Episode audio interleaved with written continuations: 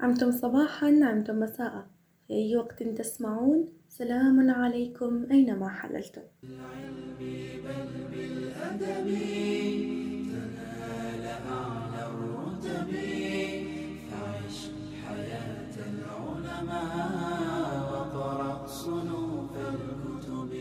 إن فن التاريخ من الفنون التي تتداوله الأمم والأجيال وتشد إليه الركائب والرحال.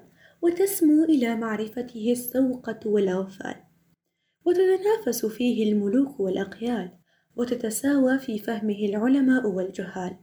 إذ هو في ظاهره لا يزيد عن أخبار عن الأيام والدول والسوابق من القرون الأول. تنمو فيها الأقوال وتضرب فيها الأمثال وتضرف بها الأندية إذا غصها الاحتفال. وتؤدي لنا شأن الخليقة كيف تقلبت بها الأحوال واتسع للدول فيها النطاق والمجال وعمروا الأرض حتى نادى بهم الارتحال وحان منهم الزوال وفي باطنه نظر وتحقيق وتعليل للكائنات ومبادئها دقيق وعلم بكيفيات الوقائع وأسبابها عميق. فهو لذلك أصيل في الحكمة عريق وجدير بأن يعد في علومها وخليق.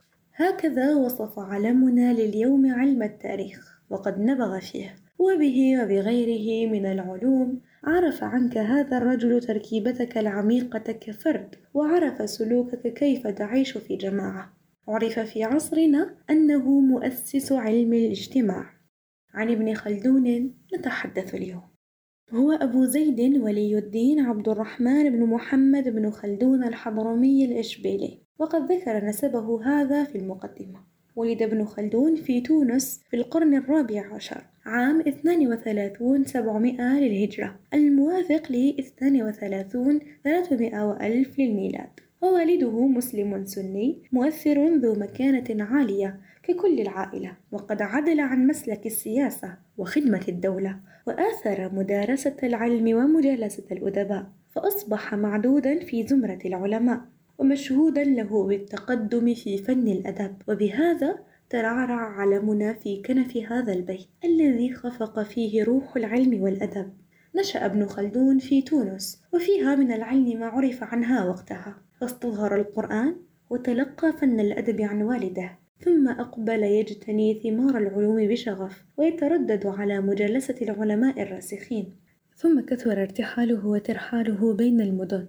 فمن تونس إلى قفصة ثم إلى بسكرة ثم إلى بجاية ثم فاس وأخيرا رحلة إلى الأندلس ثم عودة إلى بجاية ليتولى حجابة سلطانها. وبعد كل هذا وحياة طويلة مليئة بالارتحال سل يده من كل شاغل وراح يستنتج ويتفقه في المقاصد العلمية والشؤون العمرانية حتى بلغ في مجالها شؤوا لا يشق غباره ومع سعة علمه فقد شهد له التاريخ بخصال سامية. فوصفه لسان الدين بن الخطيب في كتاب الإحاطة ببعض أخلاق شريفة إذ قال هو حسن الخلق جم الفضائل ظاهر الحياء وقور المجلس عالي الهمة عزوف عن الضيم صعب المقادة قوي الجأش طامح لقنن الرياسة جواد حسن العشرة عاكف على رعي خلال الأصالة.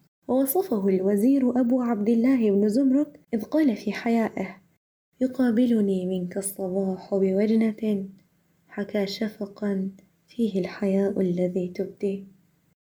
كان أبو زيد بن خلدون خبيرا بالعلوم النظرية ضليعا في الفنون الأدبية ويشهد له بالرسوخ في العلم وأخذ العلوم العقلية والمنطق وسائر الفنون الحكمية والتعليمية عن أبي عبد الله محمد بن إبراهيم الآبلي. وحسبنا شاهدا له على هذا التقدم العلمي مقدمته الشهيرة التي أمتع فيها البحث عن حقائق هذه العلوم وفلسفتها على طرز لا يبتكره إلا من مارسها على بينة من أمرها وتوغل في أحشائها وله غير المقدمة كثير. فقد أتى ابن الخطيب في كتاب الإحاطة على بعض مؤلفاته فقال متحدثا عن ابن خلدون شرح البردة شرحا بديعا دل به على انفساح ذرعه وتفنن إدراكه وغزارة حفظه ولخص كثيرا من كتب ابن رشد ولخص محصل الإمام فخر الدين الرازي وألف كتابا في الحساب. وقال صاحب نفح الطيب هذا كلام لسان الدين في حق المذكور في مبادئ أمره وأوسطه فكيف لو رأى تاريخه الكبير؟ مما قاله المقريزي في وصف مقدمة هذا التاريخ وإنه لعزيز أن ينال مجتهد مثالها. إن هي إلا زبدة المعارف والعلوم وبهجة العقول السليمة والفهوم توقف على كنه الأشياء وتعرف حقيقة الحوادث والأنباء وتعبر عن حال الوجود وتنبئ على أصل كل موجود بلفظ أبهى من الدر النظيم وألطف من الماء مر به النسيم. وقد نقلت هذه المقدمة إلى لغات أخرى من تركية إيطالية فرنسية وإنجليزية. فكانت أحد الآثار العربية التي شهد بها الغربيون كيف يرتقي الفكر الناشئ حتى الإصلاح. يقول فيه أرنون توينبي ابتكر ابن خلدون وصاغ فلسفة للتاريخ. هي بدون شك أعظم ما توصل إليه الفكر البشري في مختلف العصور والأمم.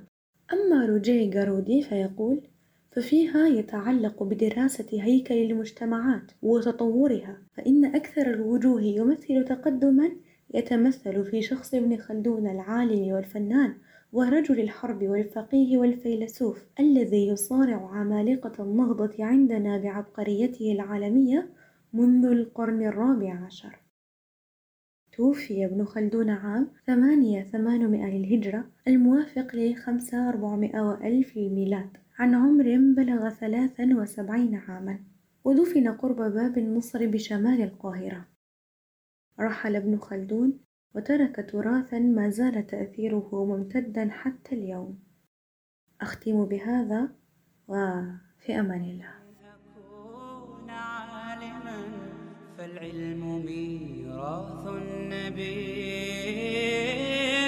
بالعلم بل بالأدب.